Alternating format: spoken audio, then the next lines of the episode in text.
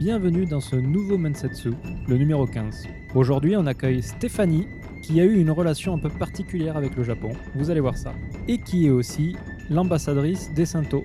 Comme d'habitude, n'hésitez pas à laisser des commentaires et des étoiles sur iTunes, ça me donne de la visibilité sur la plateforme et c'est toujours bien pour faire découvrir le podcast aux autres. Vous pouvez me laisser des messages à mensetsuky@gmail.com. Là aussi, j'en suis très friand. J'aime beaucoup lire vos commentaires et vos réactions. Je vous souhaite un bon épisode et vous dis au mois prochain. Bonjour Stéphanie. Bonjour Mathieu. Comment vas-tu? Très bien et toi? Très bien aussi. J'espère passer un bon moment avec toi aujourd'hui. De même. Alors, est-ce que tu peux te décrire rapidement? Oui, euh, donc je m'appelle Stéphanie, comme tu l'as si bien dit. Euh, je suis auteur, conférencière, photographe et guide sur les, sen- les sento, donc les bains publics au Japon. D'accord. Et je- j'entame actuellement ma huitième année. Ok. Alors, je vais te poser la première question classique maintenant euh, de ce podcast. Oui. Pourquoi le Japon? Alors, mon histoire avec le Japon commence euh, en 2005. À cette époque, j'ai 20 ans. Euh, J'en ai 33 aujourd'hui. Euh, donc, je suis venue pour la première fois au Japon en 2005. Alors, l'histoire de ma venue, c'est que lorsque j'avais 18 ans, j'ai eu un grave accident de voiture avec mon petit ami de l'époque. Et l'assurance de, de ce petit ami m'a dédommagé d'une valeur de 3500 euros. Euh, je le précise parce que c'est important. C'est une somme que j'avais besoin pour mes études, en fait, puisque euh, euh, j'allais entrer à l'université et je devais payer mes études toute seule.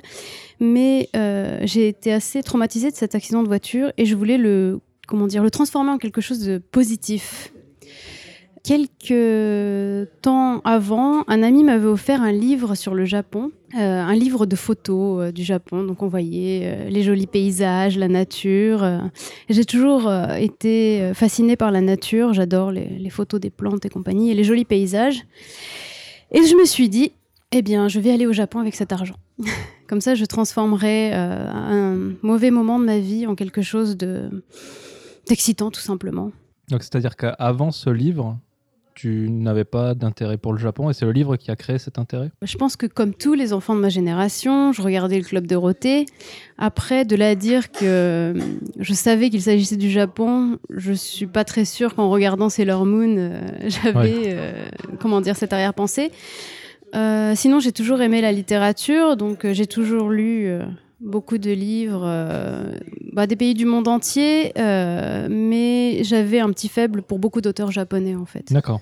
Voilà. Donc je suis venue au Japon en 2005 en voyage, j'ai passé trois semaines. Alors euh, un voyage au Japon, je pense que c'est toujours fantastique, surtout la première fois. Donc j'avais le GR Pass, la totale.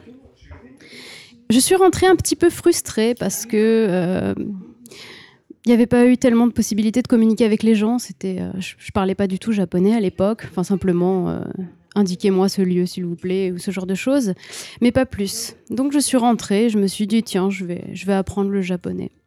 Alors je pensais pas du tout euh, l'apprendre intensivement comme en fait je l'ai fait, parce que moi mon rêve c'était de devenir décoratrice d'intérieur. Malheureusement, je n'ai pas pu accéder aux écoles parce que c'était très cher et j'étais boursière de l'État. Et à l'époque, les écoles que j'avais trouvées, euh, comme elles étaient privées, en fait, on allait me couper la bourse. Donc euh, finalement, j'ai abandonné l'idée de, de rentrer en école de, décoration d'intérieur. Et j'avais fait deux ans de, fac d'anglais qui m'intéressait pas tellement, surtout que je travaillais beaucoup à côté pour payer mes études. Et comme ça, je me suis lancé le défi de- d'apprendre vraiment le japonais. Donc euh, je, suis, je me suis réinscrite en première année à la fac, en LCE japonais. D'accord. Par rapport à ce premier voyage que tu as fait, est-ce que tu te souviens Parce que souvent les gens ne s'en souviennent pas, ça remonte trop, mais est-ce que tu te souviens du premier sentiment que tu as eu fort en arrivant au Japon? Qu'est-ce qui t'a marqué? Honnêtement, non, je m'en rappelle pas du pas? tout, non, je suis désolée. Et ce voyage, tu l'as fait à Tokyo ou t'as bougé un peu J'ai bougé, j'ai bougé, j'ai pris un JR Pass, j'ai fait euh, Tokyo, le Kansai, euh, Miyajima, enfin vraiment le classique, Le classique, en fait. quoi, ok. Voilà, Ok. voilà, trois semaines de, de voyage classique. Donc, euh, je me suis inscrite euh, en fac de japonais et cette fois, je me suis vraiment battue pour, pour réussir mes études et surtout, j'avais vraiment envie de, de faire un échange universitaire parce que je trouve que c'est une chance merveilleuse qui est donnée aux, étudiants et surtout qu'en France, euh, on a la chance quand même d'avoir une éducation euh, accessible. Bon, Mhm. j'étais boursière, donc bien sûr, euh, j'avais encore plus de, de facilité. Donc en France, on a quand même la chance d'avoir beaucoup d'opportunités pour, pour partir en échange universitaire, et donc je voulais vraiment saisir cette chance. Euh, donc je me suis assez battue, j'ai beaucoup étudié pendant mes deux premières années de licence de japonais, et donc ça s'est décidé à la fin de la deuxième année, j'ai pu partir euh, en troisième année. Donc je suis revenue en 2008, euh, un an cette fois, pour un échange universitaire. Mhm. Donc j'étais à l'université de l'Ikkyo qui est à Ikebukuro. Euh, C'était une année fantastique, une expérience euh, déjà très riche. J'ai eu la chance que nous soyons euh, seulement trois Français dans l'université, donc Mhm. ça facilitait beaucoup le mélange avec les autres élèves et surtout beaucoup de Japonais, puisque nous n'étions pas beaucoup d'étudiants étrangers dans cette université, une soixantaine à peu près. D'accord. Donc ça m'a permis de vraiment améliorer mon niveau de japonais, mais aussi c'était la première fois que j'avais pas à me soucier d'avoir un, un petit job en fait pour, pour financer mes études, puisque les bourses sont quand même assez généreuses euh, lorsqu'on part en échange. Donc c'était vraiment une année euh, sympathique, je me suis amusée. Tu logeais où? Alors en fait, je logeais dans un, un lio, c'est-à-dire euh, un, un dortoir euh, de, de l'université. Quand je dis dortoir, j'avais quand même un petit appartement, j'avais peut-être 19 mètres carrés, donc j'avais ma salle de bain, j'avais ma petite cuisine. Euh, seulement, bon, il y avait quelques règles à respecter. J'étais euh, 20 minutes en train d'Ikebukuro à peu près, D'accord. Donc euh, c'était tout à fait raisonnable. Et quand tu dis que tu as mené une vie euh, classique d'un étudiant au, au Japon, qu'est-ce que c'est une vie classique d'un étudiant au Japon? J'ai dit tout à l'heure que, que j'ai beaucoup étudié le japonais, mais j'ai pas autant étudié qu'en France. D'accord. En fait, au Japon, il faut savoir que généralement, si on arrive à, à entrer en première année en- à l'université, la majorité des gens peuvent euh, être diplômés de l'université. En France, c'est plutôt le contraire. Euh, Dans ma promo, on n'était peut-être que 20% à réussir. Donc euh, au Japon, c'est un petit peu euh, les années euh, où on est un petit peu plus tranquille par rapport aux années euh, de lycée, enfin à toutes les années avant. Par la suite, pour ceux qui rentrent en entreprise japonaise, où, où ça va être un petit peu, enfin beaucoup de pression, je pense. Donc je pense qu'il y a beaucoup d'étudiants japonais qui ont conscience de ça et qui en profitent en fait. Donc, par exemple, en France, j'ai jamais fait de, de soirée étudiante. Ici, oui. D'accord. Voilà. C'était aussi mes premières soirées étudiantes, ma première vie d'étudiante en fait. Ok. Voilà. Parce qu'en France, euh, je devais vraiment travailler pour, euh, pour payer mes études, donc euh, bah, je m'amusais pas en fait. Bon, après, euh, j'ai eu de bons moments bien sûr, mais Est-ce que tu as constaté une différence culturelle au niveau de, de la façon de penser, au niveau des, des- des us et coutumes? Euh, avec les étudiants japonais C'est pas facile de répondre à cette question parce que c'est quelque chose que j'ai peut-être plus ressenti dans le monde du travail après qu'en étant étudiante. Parce que justement, je pense que comme les étudiants se stressent un peu moins, à part quand ils sont en Shishoku Katsudo, donc à la recherche de, de leur travail, Mhm. où là, euh, on n'a pas du tout de nouvelles de, de ses amis. Là, c'est vrai que j'étais un petit peu surprise sur ce point. Euh, c'est vraiment... on n'a pas de nouvelles pendant des mois, quoi, jusqu'à ce que la personne ait trouvé un travail. Donc euh, ça, je pense que ce serait pas vraiment le cas en France. Euh, je pense que ça dépend des personnes aussi, mais, mais ça m'est arrivé avec plusieurs personnes ici. Sinon, euh, pendant mon année d'échange, pas tellement, non. Juste pour préciser, le, le pro- process de recrutement en France est complètement différent d'ici. Ici, ils ont Mhm. deux chances, à peu près, d'être recrutés dans une boîte, en général. hein. Évidemment, c'est généralité. Soit en avril, soit, je crois, en septembre-octobre. Ouais, ouais. Donc, s'ils ratent la chance, c'est fini. Oui, oui, ça, il faut ça reporte à, à l'autre saison. C'est aussi une des périodes, ces deux périodes euh, où il y a le plus de suicides, justement à cause de ça. Donc, c'est normal peut-être qu'ils se- s'isolent. Enfin, normal, je sais pas, mais en tout cas, ça se comprend. Oui, en tout cas, on sent vraiment le stress euh, chez ses amis qui sont en période de recherche de travail. Enfin, pendant cette, euh, cette période, j'ai rencontré un japonais. Et bon, c'était c'était juste comme ça au début. Et puis, euh, j'aurais voulu rester euh, faire mon master ici euh, parce que j'étais bien dans mon université au Japon. Je voulais en apprendre un peu plus. seulement, comme c'est quand même très très cher d'étudier au Japon, j'ai abandonné. Je suis retournée en France. Et je me suis inscrite euh, en maîtrise à Lyon 3. J'étais en recherche. Nous étions cinq, je crois, quelque chose comme ça. Euh, je suis retournée à Lyon. euh, je suis entrée en maîtrise de japonais. Pendant cette année-là, le japonais que j'avais rencontré durant mon année d'échange, euh, qui parlait couramment français en fait et qui ne voulait pas rentrer dans un système euh, japonais, c'est-à-dire il voulait vraiment pas faire son shushoku katsudo et, et trouver une entreprise japonaise, avait passé des entretiens pour travailler dans une, une ambassade euh, japonaise dans un pays euh, francophone. D'accord. Donc je pense qu'il espérait par là euh, venir en France, Belgique, euh, Canada. Et en fait, ça n'a pas été le cas. Euh, il a eu une proposition pour Djibouti, donc pour devenir attaché d'ambassade à Djibouti. Et je l'ai un petit peu encouragé à accepter parce que je pense que c'est quand même une très très bonne expérience. Et quelques mois après son installation, il m'a proposé de, de, venir le voir. Donc, je suis partie à Djibouti comme ça. Je ne connaissais pas du tout le pays. Euh, donc c'est un pays encore très très différent du Japon, de la France ou de l'Allemagne euh, dans lesquels j'avais vécu. Il fait très chaud déjà. Euh, suis allée à une période euh, chaude. En été il fait 55 degrés, en hiver il fait 30. Mais bon, c'était vraiment intéressant comme voyage, surtout que ça a tracé la suite de ma destinée. En fait, pendant ce voyage de deux semaines, euh, donc euh, ce petit ami de l'époque m'a sorti un petit peu partout à Djibouti et c'est pas très grand Djibouti, donc les gens se connaissent euh, souvent, et surtout les, gens qui sont francophones, tout le monde se connaît. Euh, une fois, on a été dans un restaurant comme ça et il a salué euh, un Français qui était avec des Japonais. Donc à mon tour, je les ai salués également. Et là, le Français m'a regardé, il m'a dit Mais tu parles japonais? Je lui ai dit euh, Oui. Et il m'a donné sa carte et il m'a dit Mais viens en entretien dans notre entreprise. Alors, j'ai dit Bon, bah d'accord. Et j'y suis allée en fait quelques jours après. Et donc là, ce Français qui travaillait dans une entreprise franco-djiboutienne me propose de travailler pour eux en étant agent maritime. D'accord. Alors je reviendrai euh, sur le sujet. Donc je me suis dit, mais pourquoi pas en fait? Et je lui ai dit d'abord, je voudrais valider ma maîtrise au moins et je reviens après. Et c'est ce que j'ai fait. Donc euh, je suis partie à Djibouti. Je me rappelle qu'au début c'était très difficile parce que, comme je l'ai dit tout à l'heure, c'est un pays très très chaud et il y a beaucoup de coupures de courant Mhm. qui peuvent parfois durer euh, toute une journée. Donc quand il y a une coupure de courant, ça veut dire que dans la maison il fait 50 aussi et qu'il n'y a pas de climatisation. Ouais. Et il n'y a pas d'eau non plus parce qu'il n'y a pas de pression pour, pour faire sortir l'eau.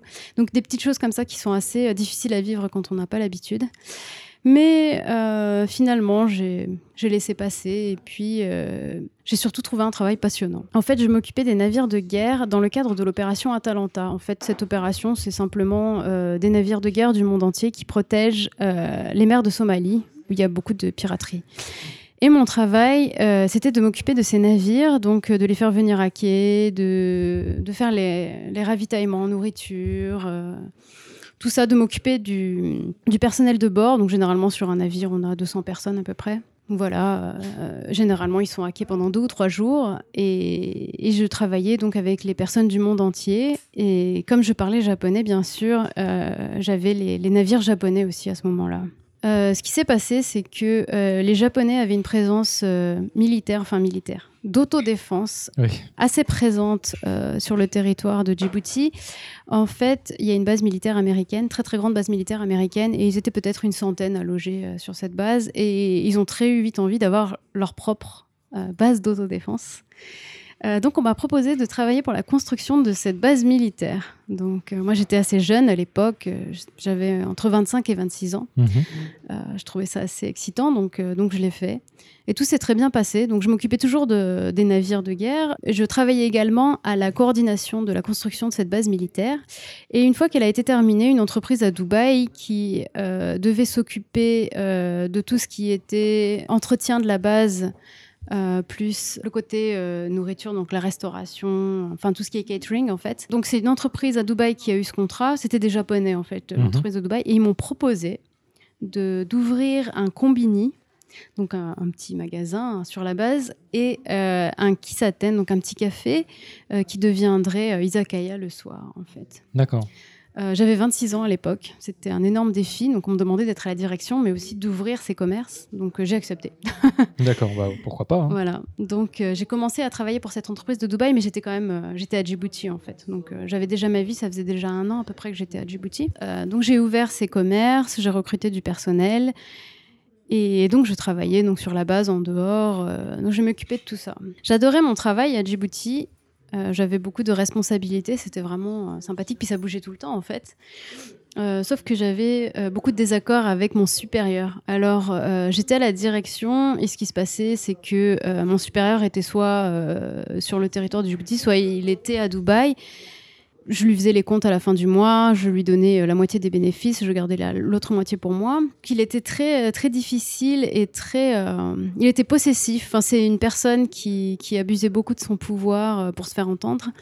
Et si les autres personnes de la compagnie étaient euh, souvent d'accord avec lui, moi je ne l'étais pas. Et c'est vrai qu'on s'engueulait très très souvent. Est-ce que tu penses qu'il y avait un peu de sexisme dans, dans tout ça Oui, oui, je pense, oui. Ouais. Mm. D'accord. Donc je m'entendais pas très très bien avec lui. C'est-à-dire que souvent il y avait des disputes parfois assez violentes. D'accord. Ça va être important pour la suite. En fait, j'étais toujours invitée dans les réceptions mhm. des ambassades, euh, sur les navires aussi. À l'époque où je travaillais avec les navires, en fait, je travaillais avec les autorités portuaires, je travaillais avec les ambassades de, plusieurs pays, en fait. Et euh, donc, j'ai toujours gardé euh, ces relations.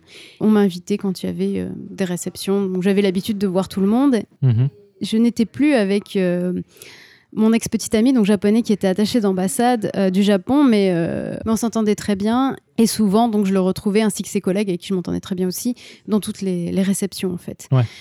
Euh, bon, et puis mon, mon, ex-petite amie a fini sa mission et il est parti bien avant moi. Moi, j'ai décidé de continuer sur, sur Djibouti puisque j'avais fait ma place.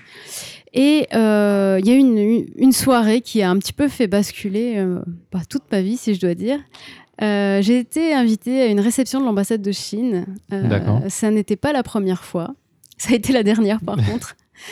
Euh, sur place, j'ai rencontré, comme d'habitude, les membres de l'ambassade du Japon, toutes les mêmes personnes qu'à l'habitude, et c'était vraiment naturel, sauf que une personne de la base militaire japonaise, je ne sais pas pourquoi, avait été surprise de m'y voir et avait rapporté les faits à mon supérieur japonais. Mhm qui, euh, qui s'est mis en colère euh, contre moi, mais vraiment euh, comme quoi c'était inadmissible. il m'a fait toute une histoire en fait, alors je n'avais rien fait de mal. Comme on s'est disputé très fort et il m'a sorti quelque chose du genre des gens vont croire que tu es espionne de l'ambassade de Chine. Mhm. Pour moi, c'était complètement une histoire de dingue tirée par les cheveux. Et, puis ça m'a beaucoup énervé. Et, puis l'issue de la dispute, c'était qu'il m'a dit je te suspends une semaine. Alors moi, ça m'avait vraiment ça m'avait choqué et, je suis partie et finalement j'ai jamais repris mon poste. D'accord. Parce que c'est pas passé en fait cette histoire euh, autant d'un côté que de l'autre.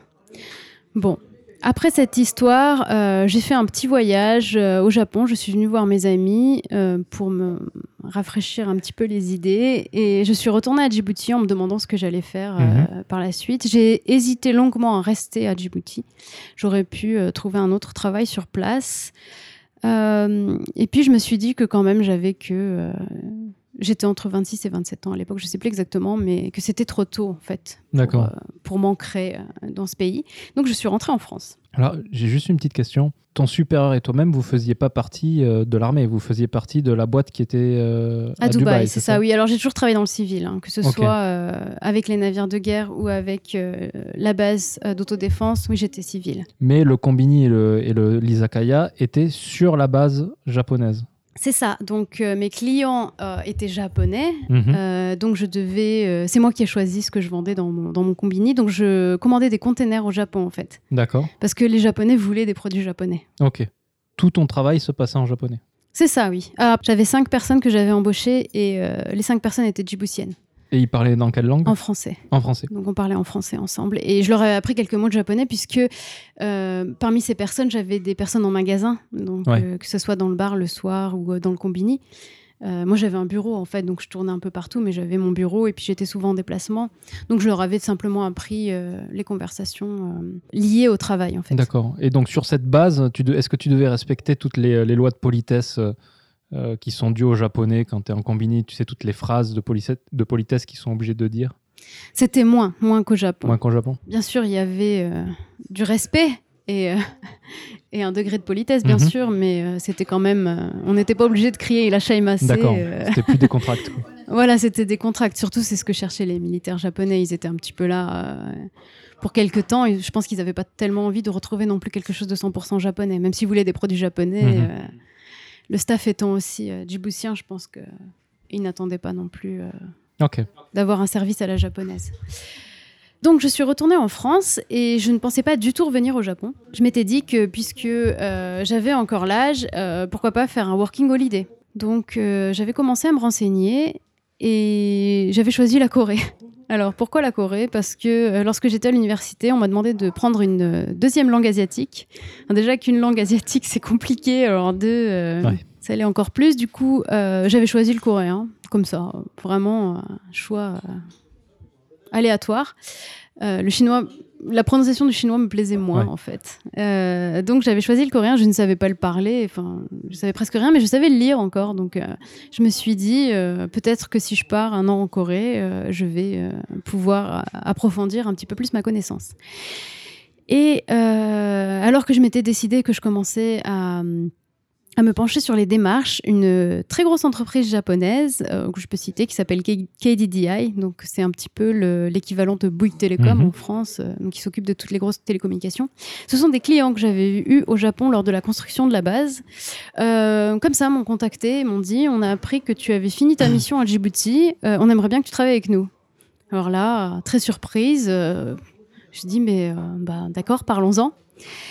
Et euh, il me propose de venir au Japon quatre jours euh, pour euh, faire des réunions sur ce qu'il me proposerait en, en travail. Donc euh, bien sûr j'accepte. Et là une chose un peu euh, particulière s'est passée un petit peu avant mon voyage, euh, une semaine avant très exactement. J'ai l'une de mes meilleures amies qui est franco-japonaise mais qui habite en France à Lyon Mhm. qui a reçu sa tante venue d'Osaka. Elle vient peut-être tous les 4 ou 5 ans, donc c'est vraiment que de temps en temps. Et elle a pris euh, le magazine dans l'avion, donc un très gros tabloïd japonais. Et j'étais dedans. D'accord. Et là, euh, bien sûr, sa maman qui me connaît euh, a trouvé ça dingue. J'étais sur trois pages avec en gros titre euh, l'équivalent de cette française espionne pour Ah oui, d'accord. les Chinois. Et euh, donc j'étais choquée, j'ai vu cet article euh, horrible de trois pages euh, qui m'accusait de soutirer, d'avoir soutiré des informations aux militaires japonais pendant mon, séjour sur la base et de les avoir redonnées à la Chine, à l'ambassade de Chine. Bon, moi je prends l'avion une semaine après. En plus, comme le, le billet avait été acheté par, par KDDI, je me suis retrouvée sur un vol JAL. Mhm. Et j'étais, euh, je sais pas, on était peut-être trois ou quatre euh, Français dedans, mais c'était un vol exclusivement japonais. Et il y avait ce magazine, mais le, le, ma- le numéro de la semaine d'après. D'accord. Alors je me suis dit vraiment ouf parce que. euh, Ouais, ça aurait été malvenu. ouais, et puis j'étais vraiment, j'étais en stress à ce moment-là parce que l'article était dingue, quoi. Enfin, clairement, j'étais accusée d'espionnage et là, j'allais au Japon une semaine après, donc, euh, donc j'étais pas du tout tranquille. Euh, mais donc j'arrive au Japon, je suis accueillie par les membres de l'équipe de KDDI qui ont été super avec moi. Donc, euh, on a fait euh, quelques meetings, mais pour eux, c'était euh, voilà, j'allais travailler pour eux. Ouais. Ils m'ont même montré l'appartement que j'allais avoir. Et puis, moi, à la fin, euh, en fait, je les connaissais, ces personnes, j'avais travaillé avec elles et je m'entendais bien avec Mhm. elles. Et quand, je lui ai montré le magazine, en fait. Je lui ai dit, euh, voilà, il y a ça qui est sorti, euh, est-ce que ça va? Et là, il m'a répondu, c'est n'importe quoi, ne t'inquiète pas. Tu rentres en France et on va euh, te faire les papiers pour, euh, pour ton visa. Donc je suis rentrée en France et là, euh, s'ensuit une longue attente parce que euh, c'était l'année où les, les démarches de visa ont changé Mhm. en fait. C'est-à-dire qu'on avait la, la Zailu card, donc la residence card, à l'arrivée. Mhm, mhm. La première fois que j'étais venue, on devait euh, aller la faire soi-même à la mairie du quartier. Là, non. Donc, euh, ça a mis à peu près trois mois pour que je puisse avoir euh, tous mes papiers pour venir au Japon. Et lorsque j'ai eu les papiers, j'ai téléphoné à KDDI qui m'attendait. Alors, les, les deux premiers mois, ils m'envoyaient souvent des emails pour savoir où ça en était. euh. Donc, moi, je faisais toutes ces démarches avec le consulat de Lyon, Mhm. puisque euh, j'étais plus- beaucoup plus près de Lyon que de Paris. Et donc, une fois que, une fois que j'ai eu mes papiers, euh, je les ai contactés, toute contente. Je leur ai dit, ça y est, je peux venir. Et là, ils m'ont dit, on est désolé, c'est plus possible de travailler chez nous. Euh, en fait, ton article, euh, c'est délicat pour nous. On travaille avec, euh, toujours avec les forces d'autodéfense, on travaille avec le ministère de la Défense, donc ça va pas être possible. D'accord. Alors moi, très très choquée parce que c'était une promesse qui m'avait été faite. Il n'y avait pas de promesse écrite, certes. euh, ça se fait pas souvent Bon, au Japon, les promesses écrites. l'oral est important, donc. C'est ça. Donc, plusieurs mois, je n'avais pas cherché d'autre travail. Donc, j'étais au chômage depuis, depuis des mois, en fait. Et là, il m'a dit, par contre, si tu veux venir au Japon, euh, nous te plaçons dans une autre entreprise. D'accord. Donc, j'avais dans mes mains un visa de trois ans Mhm. euh, de travail au Japon et, et aucun autre projet. Donc, j'ai dit, d'accord. Et donc, alors attends, parce que entre le moment où tu es allé les voir la première fois et le moment où tu as eu ton visa, il s'est passé 3-4 mois, c'est ça? C'est ça. Et oui. c'est à peu près le même temps entre le moment où tu as vu l'article et euh, pratiquement. Alors l'article, je l'ai vu euh, une semaine Ouais, avant donc, euh, il s'est passé trois mois. la rencontre. Et pendant tout, ces- tout ce temps, à aucun moment, tu as pensé à faire un procès de, diffamation? Ah ben, en étant en France, c'était pas, C'était pas possible, possible. de toute façon, puisque c'était euh, un article qui est paru au Japon, donc euh, Il n'y a aucun recours de France, tu pouvais... de France, je pense pas, non. Enfin, je savais pas trop quoi faire, D'accord. j'attendais. Puis on m'a dit de pas m'inquiéter, donc euh, je me suis dit bon, on verra. Ok. Donc on me propose de, de me mettre dans une autre compagnie et je dis oui et je demande euh, si j'aurais un appartement. Alors je précise pour l'appartement, c'était très important pour moi parce que je comptais venir avec mon chat, D'accord. donc j'avais besoin d'un logement. Euh, bon, seulement ce qui s'est passé, c'est que mes papiers n'étaient pas prêts à temps, donc j'ai pas pu venir avec mon chat. C'est ma maman qui me l'a apporté par la suite. Mais euh, cet appartement, euh, il y, y a une petite anecdote, donc je vais continuer là-dessus. Donc nous sommes en 2012, septembre 2012, euh, lorsque cette fameuse compagnie qui allait devenir ma compagnie m'envoie mes billets d'avion. Euh, J'arrive, euh, ils m'attendent euh, au bureau Mhm. le jour même de mon arrivée. Déjà, je suis un petit peu, le vol a un petit peu de retard, donc je, je les appelle de Narita, je leur dis que je serai un petit peu en retard. Je me rappelle, le bureau se trouvait à Aoyama Ichome, donc c'était un petit peu loin de Narita. Et euh, j'arrive quand même enfin au bureau et euh, la personne euh, qui se trouvait en charge de moi me, me reçoit. Et déjà, elle me regarde et, et forcément, je venais de, de faire un, un voyage de, de 14 heures en avion et elle me dit euh, Mais t'es en basket, t'as d'autres tenues D'accord. et déjà, ça m'avait assez choquée. Je lui ai dit oui, oui, euh, bien sûr, je ne vais pas venir comme ça à l'entreprise. Et euh, donc, elle me remet les clés de, de mon appartement en me disant que euh, elle est désolée, mais qu'il y a quelqu'un d'autre dans l'appartement. Mais euh, pas de problème, euh, il y a deux chambres. Je fais bon, d'accord. C'était pas du tout prévu Ouais. en fait. Je devais avoir un appartement pour moi toute seule. Je dis ok. Et puis elle me dit par contre, il y a pas de futon, il y a rien. euh, donc, euh, bah, débrouille-toi. Donc j'étais un petit peu. euh, moi, j'étais déjà fatiguée parce que j'avais dû passer 24 heures sans dormir, mais bon, j'ai récupéré les clés. Je suis allée tant bien que mal à Saitama, à Sokashi, donc c'est très loin de Oyama Ichome. Ouais. Je pense qu'il y a à peu près, avec le train plus la marche de l'appartement, une heure et demie. Et je suis arrivée à l'appartement très très surprise parce qu'il ne s'agissait pas d'un deux pièces, il s'agissait d'un tout petit appartement de 18 mètres carrés avec un mini loft. Ok. Donc, euh, bref, je m'installe, je vais m'acheter tout ce qu'il faut pour dormir et euh, je me couche assez tôt parce que le lendemain, je devais être à l'entreprise à 8h30. Mhm.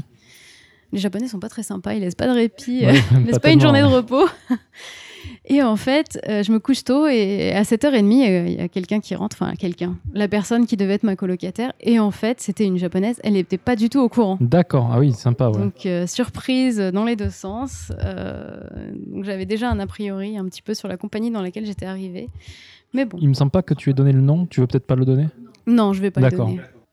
Et euh, bon, elle n'est pas très très connue cette entreprise, mais je vais pas le donner. Donc je commence le premier jour à l'entreprise et on nous explique que pour tous les nouveaux arrivants, euh, nous allons avoir droit au kenshu. Alors euh, le kenshu, c'est un petit peu le comment on pourrait appeler ça? C'est un training en fait, Mhm. une formation, voilà, une formation de, de deux semaines. Donc j'étais avec les japonais bien sûr, les nouveaux euh, recrutés japonais. Et donc on commence ce, ce training et c'était assez comique. En fait, au bout du deuxième jour, j'ai pensé retourner en France. Ah oui, assez rapide. Assez rapide, oui. Je pense que j'ai eu la malchance de tomber sur une entreprise avec des préceptes très vieux. Mhm. Le matin, on vérifiait toute notre tenue, donc j'étais obligée d'être habillée en tailleur. Donc tu avais l'uniforme le, le- l'uniforme de l'Office des Lady, quoi. Non, c'est pas l'uniforme de l'Office des Ladies, je devais être en tailleur. Donc mon tailleur, celui que je voulais. Ah, celui que tu voulais, d'accord. Mais j'étais obligée d'être en tailleur. Euh, on regardait la couleur de mes chaussettes. Euh, pour les japonaises, la couleur de leurs cheveux. Donc il y avait un panel avec euh, de 1 à 10. Vous avez droit à, à ces couleurs, mais pas les autres. Euh, Wow. La taille des boucles d'oreilles, la couleur des ongles. On n'avait pas le droit de ne pas être maquillé, mais de pas l'être trop non plus. Il y avait tout un tas de règles comme ça. Et pendant le, la formation, qu'est-ce qu- ce qu'on a appris c'est par exemple euh, où on doit s'asseoir dans une salle de réunion japonaise, où on doit s'asseoir dans une salle de réunion à l'européenne, euh, dans l'ascenseur, ce qu'on a le droit de dire ou pas dire, mais tout un tas de règles comme ça, C'est un petit peu euh, loufoque quand même, il faut bien le dire. Euh, ainsi que les inclinaisons, les degrés d'inclinaison. Mhm. Ce sont des clichés, mais je les ai vécus dans cette entreprise. Et euh, honnêtement, ça m'a fait assez peur, surtout que quand on rentrait dans le bureau et quand on en sortait, on devait dire à haute voix devant des centaines de personnes Ohayo gozaimasu, ittekimasu. Euh, Mhm. Et ça me gênait assez parce que j'étais la seule étrangère en fait. Donc, euh, Ouais. c'était assez, euh, c'était assez humiliant en fait au début, je dois dire. Et puis j'ai décidé de le tourner un petit peu à la dérision. Donc j'ai dit non, allez, je vais rester. Et, et c'est là que j'ai commencé euh, sur Twitter un peu, parce que j'avais besoin d'un contact français Mhm. et besoin de, de sortir un petit peu tout ça. Ouais. Et c'est là aussi, j'ai pas parlé tout à l'heure euh, des Cento, qu'avait la place des Cento dans ma vie. En fait, euh, ma rencontre s'est déroulée euh, lors de mon année d'échange. J'y reviendrai après. Mais mon retour au Cento s'est déroulé lors de cette première semaine, en fait, parce que j'étais tellement fatiguée de. Déjà fatiguée dès la première semaine de l'entreprise parce Mhm. que je, je n'avais pas vécu au Japon depuis un petit peu plus de trois ans. Déjà se remettre dans le japonais, puis, puis la totale, quoi. C'est pas que euh, l'oral, c'était les emails aussi. Ouais. Voilà, c'était assez assommant et puis il y avait un stress euh, constant d'aller au bureau. euh, je m'y sentais pas très bien.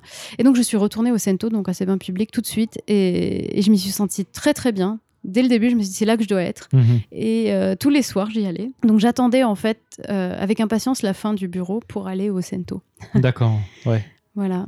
Euh, ce Kenshu que tu as fait, tu le faisais dans les locaux de l'entreprise ou c'était ailleurs? Alors, il y avait un bâtiment exprès pour, pour les salles de, de formation. Donc c'était un autre bâtiment, mais c'était à côté, c'était à 5 minutes de l'entreprise à peu près. Ok. Et on devait euh, d'abord aller à l'entreprise le matin parce qu'on avait, euh, on continue dans, dans, dans l'esprit d'entreprise un peu vieillot. On avait le, le cholei le matin et le Ouais. chulei le soir. Donc c'est, comment on peut appeler ça? C'est un mini meeting avec toute l'équipe. euh, C'est une sorte ouais, de, de meeting matinal et comment on dit pour le soir hein?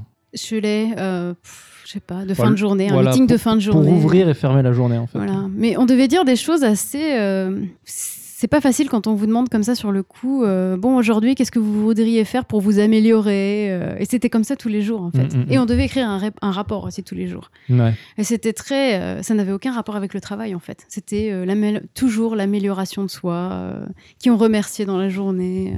Enfin, c'était tellement. Je trouvais ça euh, honnêtement inutile, surtout tous les jours. Mais bon, bref. Euh, je ne savais pas du tout ce qu'allait devenir mon travail dans cette entreprise. Mhm. Et puis, euh, après la, la formation, d'un coup, ils m'ont envoyé en, en entretien dans une autre entreprise. Alors moi, j'étais un petit peu perdue. En fait, ce que j'avais pas compris, c'est que j'étais dans une entreprise de hacking. D'accord.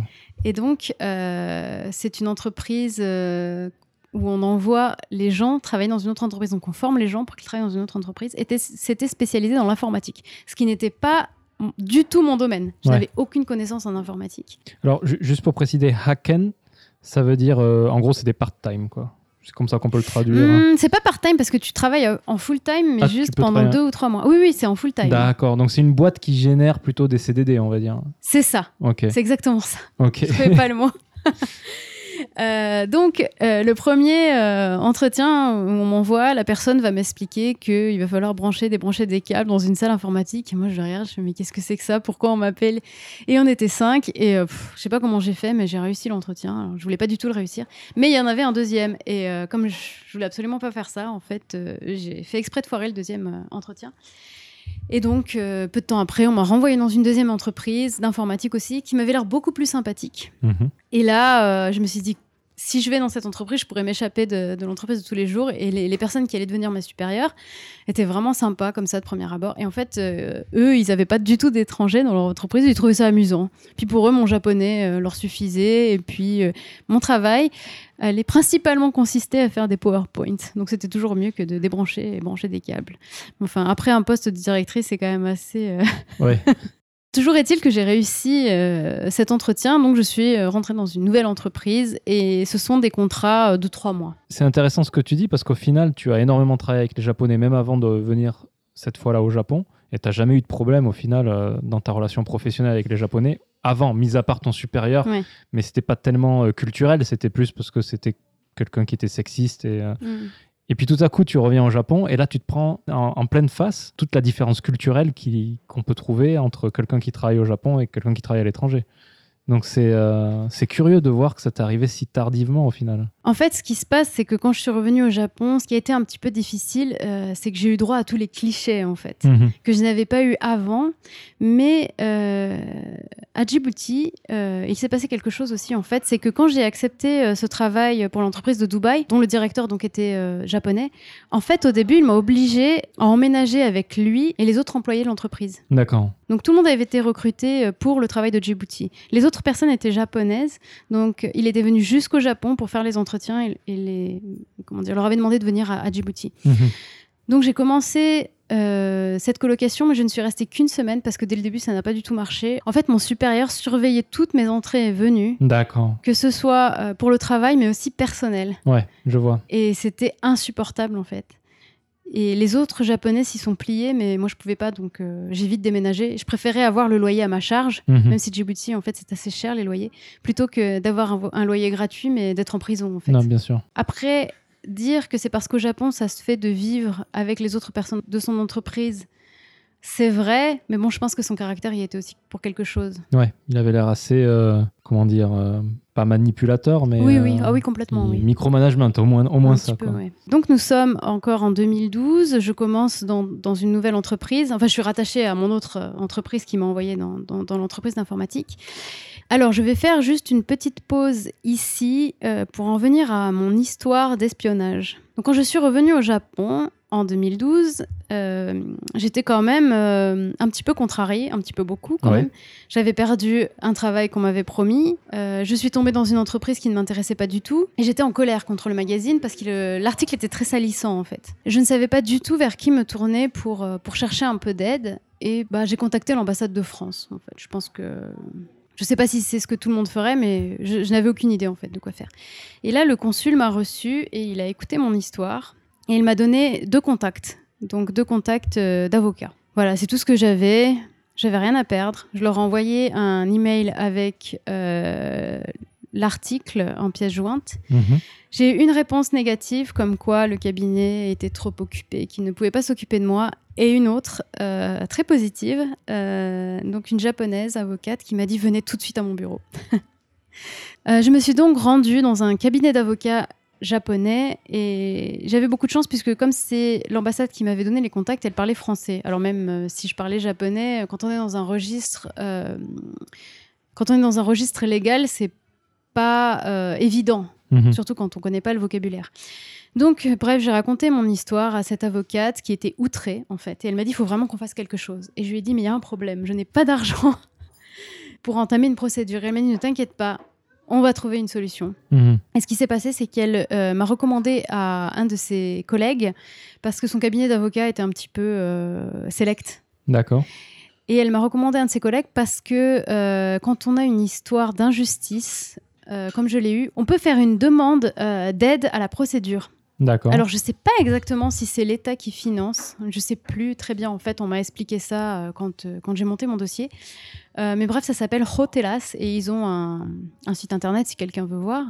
Et donc, on, on prépare en quelque sorte un dossier, on l'envoie et eux décident s'ils vont nous prendre en charge ou pas. Mhm. Ils m'ont prise en charge. Donc, ils allaient payer la procédure et moi, je devais les rembourser à hauteur de 5 000 yens par mois. Donc, ce qui est toujours faisable, même quand on n'a pas vraiment les moyens. D'accord. Sachant qu'il y a un prix fixé, en fait. Donc, c'est pas 5 000 yens à vie. Ouais. C'est, peut-être 5 yens jusqu'à 200 et quelques milliennes en fait.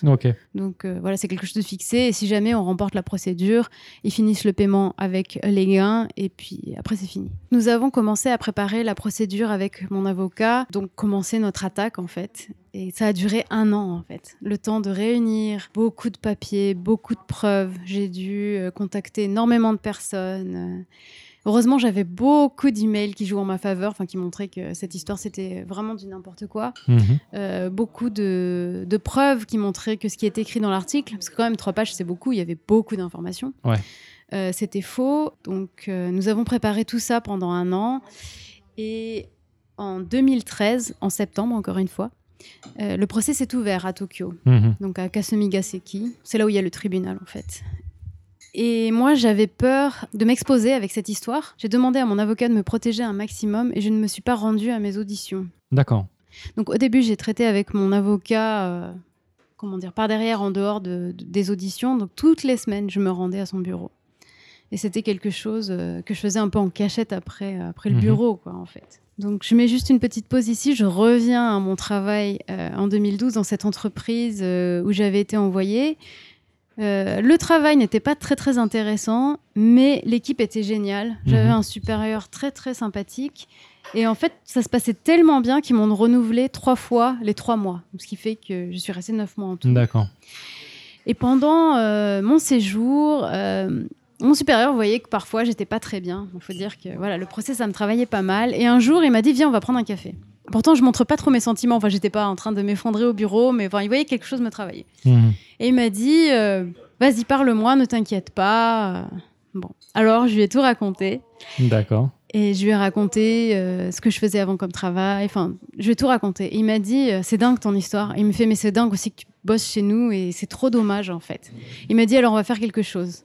En fait, pour, pour l'entreprise où j'avais été envoyée, il payait très cher en fait pour m'avoir. Ouais. Je crois que c'était peut-être le double de mon salaire qui était, qui était très très bas à l'époque en fait Mhm.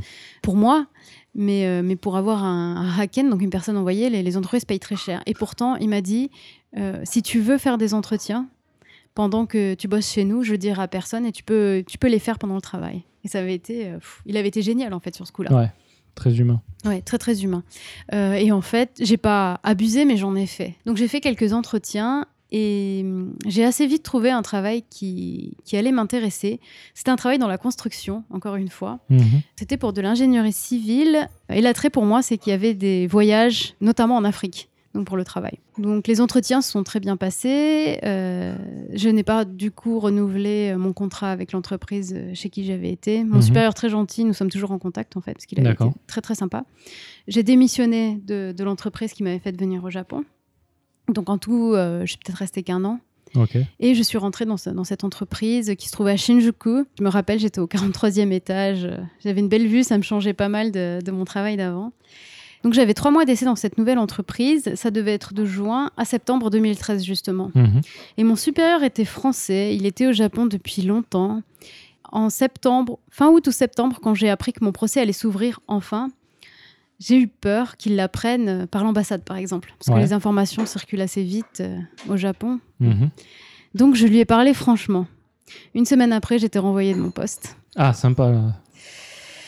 Euh, je l'ai très très mal pris parce que c'est moi qui ai attaqué le, le magazine pour euh, diffamation et préjudice. Mhm. J'avais déjà perdu un travail à cause de cet article et là j'en reperdais un deuxième. Ouais. Donc j'étais vraiment désemparée. Euh, je savais pas du tout quoi faire. Mais bon, j'étais obligée de subir. Donc, donc voilà, j'ai perdu mon travail du jour au lendemain. J'avais pas d'argent à l'époque. Et je savais pas du tout quoi faire, mais je ne voulais pas rentrer en France par dépit en fait. T'étais encore en période d'essai, c'est ça? Oui. Mais, mais il me semble que même la période d'essai, c'est assez lourd pour virer quelqu'un en période d'essai. Il faut des raisons, il faut... N'y avait pas de raison. Donc t'aurais pu, euh, lui aussi, le Ouais, poursuivre mais lui aussi. Je, je me voyais mal Ouais, faire non, non. un double procès. mais je me rappellerai toujours que, que le directeur de l'entreprise m'a dit Tu fais une connerie, tu gagneras jamais.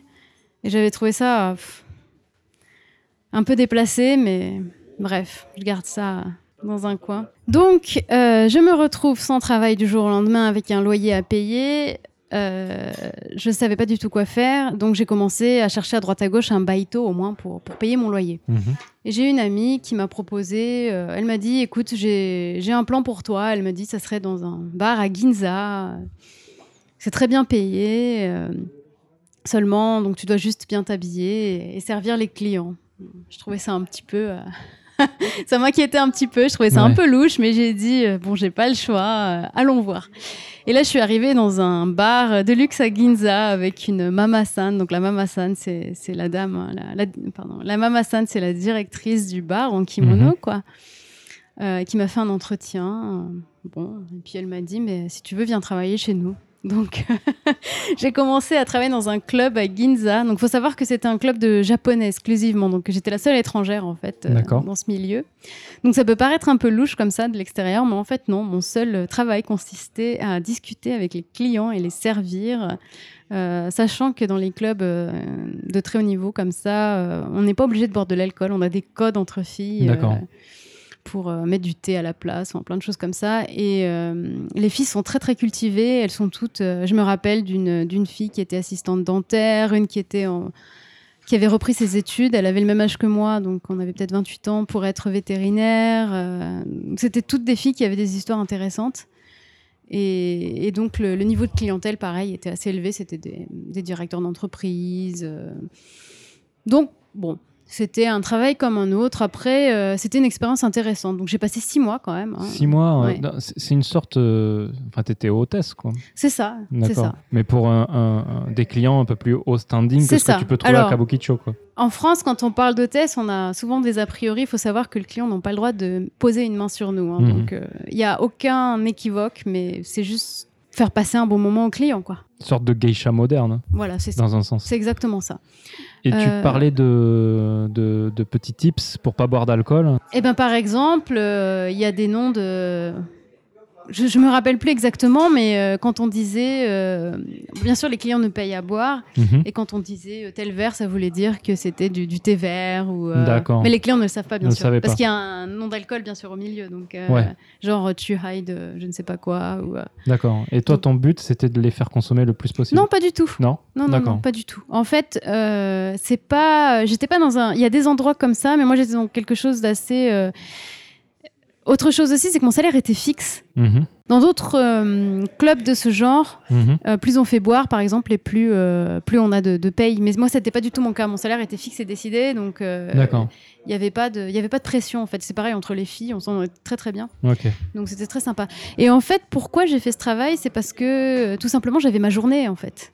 Ouais. Donc je pouvais chercher un travail la journée. Mhm. C'était bien pratique pour ça, donc j'allais d'entretien en entretien. Et euh, je continuais euh, les démarches pour, euh, pour le tribunal aussi. Donc c'était c'était assez fatigant cette période, surtout que bon, il fallait que je trouve assez vite un travail parce que bon, les visas. Bah ça, ça faisait combien de temps du coup que tu étais arrivé Ça faisait un an et demi à peu près. un petit peu plus. Ah oui, oui, c'est ça, un an et demi. Tu as Donc il raison, te restait encore un an et demi, quoi. Voilà, il me restait un an et demi. Voilà. Donc, euh, je cherchais un travail, mais rien de, de très euh, convaincant. Et puis, un jour, comme ça, par les relations, j'ai rencontré euh, un directeur d'une boîte de cosmétiques, boîte de cosmétiques naturelle et bio au Japon, la plus grosse d'ailleurs, le plus gros distributeur. Et il m'a dit, bah tiens, viens en entretien chez nous. Et j'y suis allée et j'ai réussi. Donc me voilà euh, reconvertie. Mhm. Je finis euh, dans la construction pour me diriger vers les cosmétiques.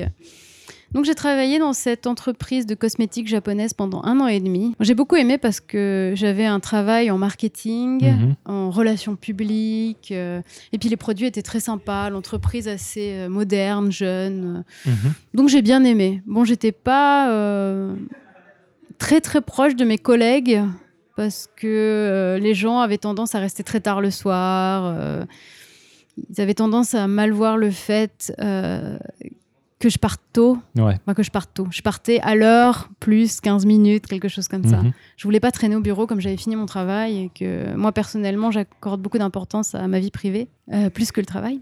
Oui. Normal. Donc, euh, donc voilà. En parallèle de ce travail dans les cosmétiques, j'ai beaucoup avancé avec mon activité des sento. Mhm. Petit à petit, j'ai acquis une reconnaissance dans le, dans le milieu des sento. Notamment en 2014, j'ai été choisie par la mairie de Tokyo pour être membre du comité des bains de Tokyo. Donc ils choisissent cinq personnes, soit pour une durée de un an, soit ils renouvellent après, euh, Mhm. si jamais ça se passe bien. Donc je suis toujours avec eux en fait, donc ça fait quelques années maintenant et ils m'ont renouvelé pour l'année prochaine. Alors ce rôle consiste simplement à décider des prix euh, des Sento de Tokyo. C'est une responsabilité euh, assez grande. On est cinq à décider si on augmente le prix, si on baisse le prix. Donc il y a toute une histoire bien sûr. euh. Donc tous les prix sont unifiés en fait C'est Donc- ça. Alors les, les prix des Sento sont décidés par préfecture Mhm. ou par grande ville. hein. Quand c'est Tokyo, Kyoto, Osaka, ce sont des Ouais. prix fixes par ville. Ce qui se passe, c'est qu'il y a cinq réunions par an avec les membres de la mairie de Tokyo et les membres de l'association des Sento. Mhm. Et pendant les premières réunions, euh, nous avons les membres euh, de la mairie de Tokyo, enfin de Tokyo, les représentants de la ville, Ouais. qui donnent leur avis. Ensuite, il y a les membres de l'association des Sento qui donnent leur avis. Mhm. Euh, ensuite, on a une étude euh, très approfondie sur euh, les coûts d'un cento, donc le gaz, la main-d'œuvre. euh, c'est, vraiment très technique en fait.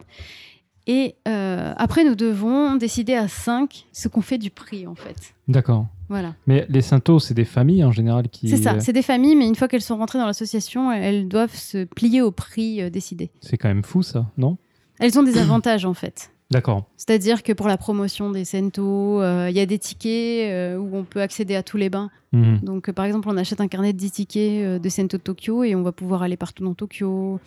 Mais du coup, j'imagine qu'entre deux Sento, il peut y avoir des différences de taille, par exemple. Ah ouais, ça n'a rien à voir. Tous les Sento sont complètement différents. Donc, Donc en termes de cons- consommation de gaz, il peut y avoir des différences. Donc si vous unifiez le prix, il y aura des gens qui feront moins de marge ça. que d'autres. c'est ça. C'est un peu politique, ça. C'est ça. Donc c'est pas facile. Donc quand on étudie les Sento cas par, enfin, cas, par cas, comment dire, le, le coût des Sento, Mhm. euh, on- 50 Sento sont choisis, donc euh, de différentes sortes.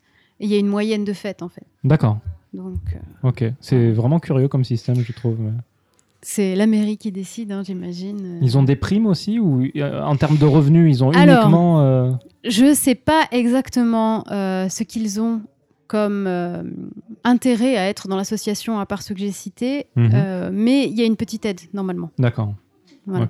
Donc ça fait un an et demi que je travaille dans mon entreprise de cosmétiques euh, japonaise et ça se passe ni très bien ni très mal. Je suis un petit peu frustrée parce que tout d'abord j'ai pas assez de travail donc je m'ennuie souvent. Il y a souvent des, des moments creux au bureau. Bon, ensuite, avec les collègues, ça va, mais bon, sans plus. Et puis, euh, comme dans la majorité des entreprises japonaises, ben, j'ai très peu de vacances, en fait. D'accord. euh, bon, c'est c'est un peu pesant parfois, surtout quand on habite loin de, de sa famille. Et puis, un chasseur de tête m'envoie un email et il me propose une place chez LVMH. Bon, alors je me dis, pourquoi pas euh, aller aux entretiens euh, bon, il y a autre chose aussi, c'est que j'avais travaillé donc dans trois entreprises différentes japonaises et que j'en avais un peu marre d'être la seule étrangère et de Mhm. travailler euh, dans des entreprises complètement japonaises. Donc je me suis dit c'est peut-être euh, c'est peut-être la solution en fait d'aller dans une entreprise française. Donc je passe des entretiens, je les réussis et j'entre chez LVMH et ce qui s'est passé c'est que j'étais encore une fois la seule étrangère. Mhm. Donc ça a beau être une entreprise française, à part la direction. Donc on a une, une seule personne euh, française à la direction et tous les autres euh, membres de l'entreprise sont japonais. Je me suis pas du tout épanouie dans ce travail. J'ai pas euh, vraiment aimé le, le monde du luxe. J'étais encore moins en bonne relation avec mes collègues Mhm. parce que bon, faut savoir que les centres d'intérêt n'étaient pas les mêmes. Moi, j'étais pas tellement dans, tout ça, dans le luxe. Ça m'intéressait pas plus que ça. Et puis, euh, à côté de ça, il y a mon activité sur les Sento qui est devenue de plus en plus grande. Donc, euh, donc j'ai commencé à faire de plus en plus d'interviews, des plateaux télé. Donc, j'allais dans de plus en plus de Sento. Euh, je prenais beaucoup de photos et mon activité avec les Sento, les présenter, j'avais l'impression d'être euh, plus utile que, que dans ma propre entreprise en fait D'accord. d'une part. Et, et voilà, les Sento, c'est- ça a toujours été quelque chose euh, qui m'a profondément plu. C'était une passion, mais pas seulement, je me sentais liée en fait. Donc, au bout d'un an chez LVMH, bon, d'un commun accord un peu, j'ai décidé d'arrêter. D'accord. Et j'ai commencé ma vie de freelance. Donc la première année, euh, j'ai pas eu beaucoup d'activités euh, en dehors de, des Sento. En fait, je me suis vraiment focalisée là-dessus parce que euh, j'ai trouvé un éditeur au Japon. Donc Mhm. j'ai préparé mon premier livre qui m'a pris beaucoup de temps. Ça m'a pris à peu près un an. En 2017, octobre 2017, j'ai sorti mon premier livre euh, qui s'appelle Sento Hachi Sanabijutsukan Mhm. je parle de l'art dans les Sento dans ce livre et je présente euh, 80 Sento à travers tout le Japon. Donc j'ai beaucoup bougé euh, dans, dans le Japon, j'ai rencontré beaucoup de gens. Donc il y avait beaucoup de Sento dans lesquels euh, j'avais déjà été ou j'avais déjà fait les interviews et d'autres que j'ai voulu absolument euh, présenter. Mhm. Et puis euh, à côté de ça, donc je faisais pas mal de conférences. On me demande des conférences dans différents lieux. Ça peut être dans des universités, ça peut être dans des halls de mairie. C'est assez varié en fait. Donc cette année-là, c'était surtout sur Tokyo. Et puis là maintenant, c'est un peu partout dans le Japon. J'en ai fait une à Niigata, à Okayama cette année. Et donc après la sortie de mon premier livre, il a bien fallu que je me rende à l'évidence et que euh, je ne pouvais pas vivre de mon activité. Enfin, Mhm. C'était euh, financièrement, j'étais vraiment euh, très juste. Et j'ai commencé à chercher un travail, comme on dit, travail alimentaire. Quoi. Je voulais vraiment avoir quelque chose, euh, un mi-temps en fait, voilà. Je voulais avoir un mi-temps, mais je voulais quelque chose qui m'intéressait. Je ne voulais surtout pas retourner en entreprise japonaise et je ne voulais surtout pas retravailler en bureau. C'est quelque chose qui m'a qui m'a un peu tué petit à petit quand euh, je me suis trouvée euh, les précédentes années en- à travailler dans un bureau. J'étais pas pardon, j'étais pas du tout épanouie, j'étais mal. Donc je me suis rendue comme ça euh, à Hello Work, qui est euh, la Mhm. NPE japonais. Bon, je me suis dit bon bah ils ont plein d'annonces, on sait jamais. J'ai demandé un conseiller, on a regardé un petit peu ensemble et là il m'a sorti une annonce euh, d'une entreprise qui travaillait avec euh, beaucoup d'entreprises étrangères et qui s'occupait des expatriés. Et c'était un poste pour un japonais en fait, c'était pas du tout un poste pour un étranger. Mais j'ai dit allez, je vais essayer. J'ai envoyé un CV et en fait euh, ça s'est très très bien passé. Et donc depuis, ça fait un an et demi maintenant euh, que je fais ce, ce mi-temps. Je m'occupe de, de la venue des expatriés, donc du monde entier. J'ai aussi bien des Français, des Américains, des Indiens, enfin des gens du, du monde entier. Donc je m'occupe des clients sur le terrain. Donc je fais les visites d'appartements pour leur trouver un logement. Mhm. Je m'occupe de leur ouvrir un compte en banque. euh, Ouais. Enfin, toutes les, les paperasseries des nouveaux arrivants au Japon. La majorité des gens ne parlant pas japonais, comme ils ont été euh, mutés par leur compagnie et qui seront, au Japon pour euh, deux ou trois ans, en fait. Ouais. Donc voilà, j'aime beaucoup euh, ce travail parce que je rencontre beaucoup de gens et puis euh, c'est très dynamique. donc ça me convient bien comme mi-temps. Et à côté de ça, euh, je suis guide aussi euh, pour Mhm. les touristes français. Donc pareil, euh, une, une ou deux visites par semaine selon les semaines. Et mes semaines sont partagées en trois entre donc ce travail de relocation, comme on appelle, ce travail de guide et mon travail dans les Sento. Donc j'ai sorti un deuxième livre cette année, fin juillet, et je continue à parcourir les Sento dans le Japon et, et à les présenter et à faire des conférences. Ok. Bon, avant de parler un peu plus profondément de ce que tu fais euh, en tant que freelance et peut-être parler des Sento et de ta vision du Japon aussi, on va peut-être écouter une petite musique pour faire une pause parce que là c'était quand même assez dense. Et, euh, et puis on se retrouve après. Du coup, euh, je, je demande toujours à un invité de me donner une chanson que je vais mettre pour cette pause. Est-ce que tu as une chanson à proposer? Bah, puisque nous sommes dans le thème des Sento, Oui. écoutons euh, Iyu Dana. D'accord. Elle a une signification pour toi Au-delà du fait que ça soit un rapport avec les Sento? Alors, elle n'a pas forcément de signification particulière, mais c'est une chanson qu'on utilise beaucoup euh, lors des événements liés au Sento, et euh, moi, je la trouve assez mignonne. euh. D'accord. Bon, ben, on va écouter ça. Et puis, euh, on revient juste après.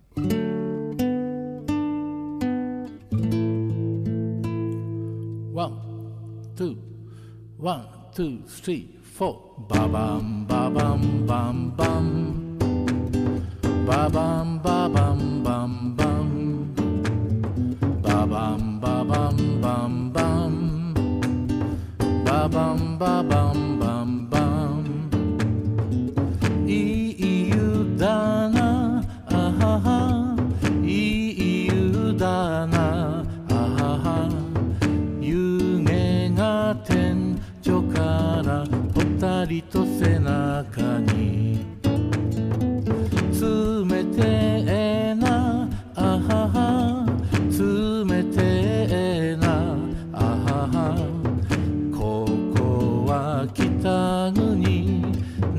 り別の湯。いい湯だな。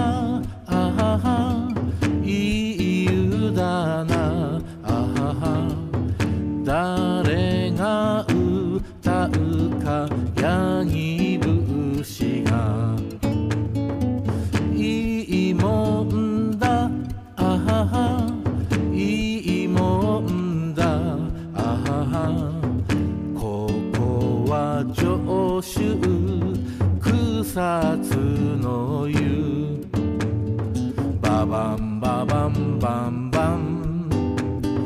ババンババンバンバン。ババン。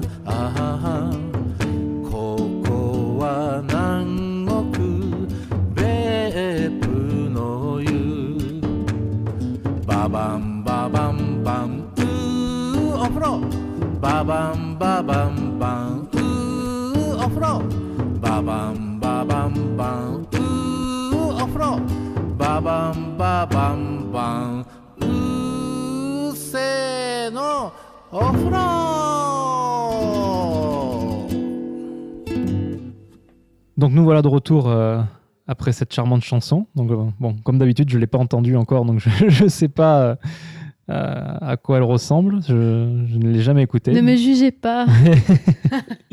Mais alors du coup, tu as de, de- de tout ce que tu me dis, j'ai l'impression que quand même ça a été très mouvementé ta relation avec le Japon. Donc avant de te demander comment ta vision du Japon a évolué avec le temps, j'ai j'ai très envie de te demander pourquoi tu es resté finalement après tout ça quoi. Alors, euh, le moment où j'ai eu le plus de doutes, c'était bien sûr euh, lors de mon histoire euh, de procès, Mhm. d'ailleurs que je n'ai pas fini. Ben, Alors. Pour dire un mot là-dessus, la bataille a été très longue. Mhm. Nous sommes restés deux ans en procès et lors des dernières audiences, c'est-à-dire peut-être les trois ou quatre dernières fois, parce y en a Mhm. eu beaucoup des audiences, euh, j'ai assisté à mes audiences parce que je voulais quand même être présente et puis euh, je voulais voir les ennemis en face. Ouais. J'étais très surprise d'ailleurs parce que en fait je me suis attaquée à la plus grosse maison d'édition japonaise qui a en plus euh, l'habitude d'avoir des procès parce que c'est quand même assez courant que, que des stars l'attaquent. Donc je pense que j'étais l'une des rares civiles Mhm. étrangères à, à les attaquer. C'est pour ça que en fait j'ai beaucoup d'amis aussi qui m'ont dit que j'allais perdre. J'ai perdu beaucoup d'amis aussi d'ailleurs en route. Donc la bataille a duré deux ans. À la fin, j'ai assisté donc à mes audiences parce que je voulais voir euh, à quoi ressemblaient mes adversaires. Eux, ils avaient deux avocats, bien sûr, parce qu'ils avaient l'argent pour les Ouais. avoir. Mais euh, j'ai gagné en fait. Alors euh, j'ai gagné une première fois et il y a deux semaines pour faire un appel quand on gagne Mhm. ou quand on perd d'ailleurs. Et en fait, mon avocat était un peu persuadé que les adversaires allaient faire appel. Alors, il m'a proposé de faire un double appel. Donc, euh, nous avons fait appel. Et ce qui s'est passé, c'est que soit euh, nous allions en Cour suprême pour continuer, Ouais. soit on essayait de régler à l'amiable avec le juge.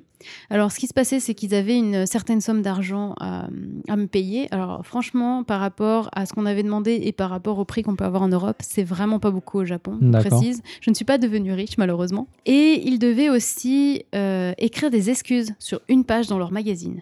Et alors, ça, pour eux, plus que l'argent, c'était un Ah, bien problème. sûr. Ouais.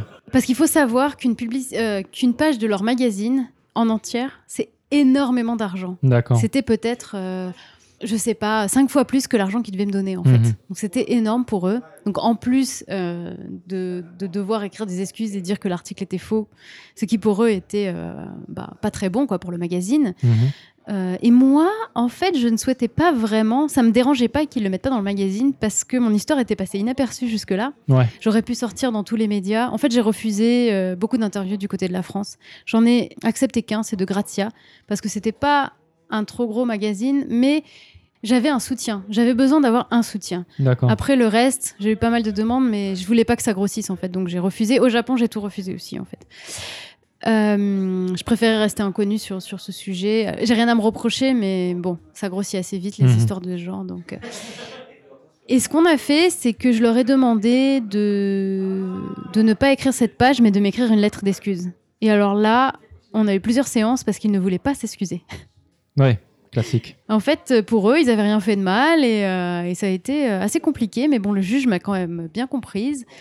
Euh, mon avocat était génial. Je le remercierai toute ma vie. J'ai Mhm. eu quelqu'un de très humain. Je- pff, Au début, euh, de notre rencontre, il arrêtait pas de s'excuser parce qu'il était japonais et qu'il se sentait mal d'être japonais. D'accord. Et euh, bien sûr, j'en voulais pas à tous les japonais, donc, euh, donc voilà. Mais franchement, c'est quelqu'un que, que je porte vraiment dans mon cœur, même si je l'ai pas vu depuis deux ans. Euh, je l'oublierai jamais en fait. Et, et donc ce qui s'est passé, c'est que finalement, donc j'ai gagné une deuxième fois le procès à l'amiable, c'est-à-dire que eux, ils n'ont pas eu la, la page à, à publier de leur côté. J'ai eu ma page d'excuses, donc j'ai une lettre signée d'excuses en disant que cette histoire a été inventée de toutes pièces, et j'ai fait augmenter un petit peu la somme justement puisqu'on était en double appel. Ok. Donc voilà, ça s'est terminé en 2015, en juillet 2015. Donc ça a pas mal traîné, ouais. Ça a pas mal traîné, oui. Et euh, est-ce que les procès, ça se passe comme à la télé américaine euh, Tu sais, tous les procès que tu peux voir à l'américaine ou Non, à la télé japonaise. En fait, Ah, j'ai jamais vu de procès à la télé japonaise. mais- Ben, dans les dramas, parfois, on en voit, et c'est exactement ça, en fait. Et euh, c'est marrant parce que les dramas qui datent, je sais pas, d'il y a 15-20 ans, Ouais. tu vois les, les salles, euh, c'est exactement les mêmes, en fait. Je pense que c'est exactement le même endroit à Kasemigaseki, et c'est exactement la même chose, quoi. Et pour les gens qui, qui connaissent pas les dramas japonais, est-ce que c'est un peu pareil que le- à l'occidental ou il y a des différences? Alors, c'est pas très dynamique. D'accord. C'est-à-dire que c'est marrant ce que, ce que tu demandes parce que quand, euh, quand j'ai commencé à préparer le, le procès avec euh, mon avocat, il m'a tout de suite dit ne t'imagine pas que ça va être euh, un procès comme, comme en Europe ou Mhm. En fait, il n'y a pas de, de dispute dans la salle, enfin de comment dire, de dispute d'argumentation très, c'est très plat. D'accord. Mais vraiment, c'est oh, chacun parle à son tour et bah, lit plus ou moins ses notes en fait. Donc, Ok. euh, donc moi, j'ai pas vu le début de mon procès puisque j'ai attendu un an et demi pour aller euh, Ouais. au tribunal. Euh, mais j'étais assez surprise, en effet, c'est très euh, solennel. Ok. Voilà, c'est pas très. C'est particulier. Mais il y a des gens qui. N'importe qui peut venir voir le procès, en fait. Ouais. Faut-il avoir le temps Juste, je savais pas du tout que. Ah, mais si, mais en France, c'est pareil. Donc tu, Tu peux aller voir n'importe quand en France. ouais. Mais alors du coup, entre le tribunal, le kenshu, les boulots pas très passionnants et qui te mettent en, en IT, et surtout que tu avais dit tout à l'heure qu'au début du kenshu, tu t'es demandé si tu n'allais pas rentrer en France. Pourquoi au final es-tu resté euh, jusqu'à maintenant quoi? Alors, la première chose, euh, c'est que je n'ai pas voulu partir parce que je n'avais pas le choix. C'est-à-dire, quand j'ai perdu mon travail, mon deuxième travail, que je me suis retrouvée sans travail, j'avais pas envie de rentrer à ce moment-là, surtout Mhm. parce que c'était pas mon choix, en fait. Et je trouvais que c'était euh, un échec sur moi-même si je devais partir à ce moment-là. Ouais. Donc il y avait ça, donc j'avais envie de me battre en fait. À ce Mhm. moment-là, j'avais quand même un peu la rage euh, contre ce qui m'arrivait et, et ça me donnait quand même la force de rester et de me battre pour rester. Mhm. Donc il y avait ça. Et autre chose, c'est que euh, mon activité dans les Sento a grandi de plus en plus, Mhm. vraiment. Et que j'y ai trouvé ma place. Euh, D'ailleurs, en 2015, je suis devenue euh, la première ambassadrice des Sento du Japon. Donc c'est un titre officiel qui m'a été donné. Donc voilà, ça m'a fait plaisir. C'était Ouais. pour me dire merci pour ton travail jusqu'à maintenant et, et continue comme ça. D'accord. Donc, euh, donc voilà, tout ça, ça m'a donné vraiment envie de rester. Et je pense que c'est grâce au Sento que je suis restée. ok. Donc faut pas le dire à mon mari. non, en fait, je donc bien sûr maintenant voilà, j'ai j'ai une famille au Japon, j'ai mon mari donc euh, depuis euh, depuis deux ans et demi. et lui, le procès, il en avait entendu parler? Bien sûr, alors euh, mon mari était un ami depuis euh, plus de huit ans avant que nous soyons ensemble et avant de se marier, nous, étions aussi très longtemps ensemble. Mhm. Donc c'est quelqu'un qui, qui m'a beaucoup soutenue en fait. Ok. Du coup, le Japon, est-ce que tu l'aimes? Est-ce que tu le détestes? Au début, ça t'a fasciné C'est ce qui t'a fait apprendre la langue euh, et vouloir revenir au Japon. Maintenant, quelle est ta position? Comment, comment ça a évolué? Je l'ai aimé, je l'ai détesté sans le vouloir. C'est-à-dire que au moment le plus critique de ce procès qui m'est tombé dessus, écrit un article écrit par un japonais de trois pages qui, qui, qui a changé toute ma vie, là je l'ai détesté. Mhm. Mais je ne voulais pas le détester. Je voulais quand même garder une image positive. Et finalement, euh, je suis majoritairement restée sur cette image positive parce que je suis toujours là. Bien sûr qu'il y a plein de mauvais côtés au Japon. Il y a de Mhm. très bons côtés, de très mauvais côtés. Après, euh, pour le moment, je me vois toujours euh, habiter au Japon. Pour l'instant, D'accord. je ne prévois rien. Mhm. Euh, pour l'instant, je suis là. Le milieu des, des est comment Donc, tu as, vécu le milieu un peu salaryman euh, corporate, où, euh, bon, bah, comme, comme on l'a vu dans les précédents podcasts, c'est quand même un milieu assez anxiogène, où on n'a pas tellement de liberté, c'est compliqué pour un occidental d'y travailler. Le milieu des Synto, c'est comment C'est difficile de répondre clairement à cette question parce que euh, cette fois, donc, je suis freelance, donc je suis assez libre dans mon travail. Mhm. Mais si je décris euh, comment je vois le milieu des Sento. D'abord, euh, il faut savoir que la majorité des Sento sont des entreprises familiales. Donc les gens sont nés dans les Sento et continuent les Sento. Ce sont des générations en génération. Mhm. Ce sont des artisans, des artisans de l'eau qui, euh, qui perpétuent leur savoir en fait de génération en génération. Donc ça, c'est pour les, les- les maisons de bain, on va dire. Ouais. Après, euh, en ce qui concerne l'association des Sento, en ce qui concerne mon travail avec la mairie, euh, ça reste quelque chose de, de très hiérarchique. euh, D'accord. Il y a des règles.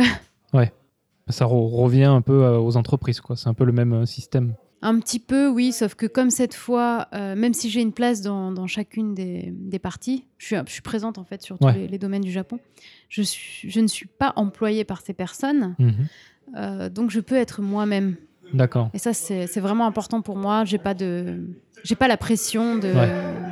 De ce que je dois dire, de ce que je dois faire, et c'est complètement différent cette fois ma relation avec euh, le travail. Tu pourrais nous dire combien il y a de Shinto au total euh, dans tout le Japon? Les Sento au Japon disparaissent de plus en plus. Mhm. et ce, euh, pff, même chaque semaine. Donc je pense qu'actuellement, dans tout le Japon, il y en a à peu près 2000. Ok. À Tokyo, on en a à peu près 530 actuellement. Quand Mhm. je suis revenue en 2012, il devait y en avoir 800 encore. Euh, L'année dernière, en un an, 40 ont fermé leurs portes. D'accord. Et il y a 50 ans, à Tokyo, il y en avait 2700, pour avoir quelques chiffres. Ok.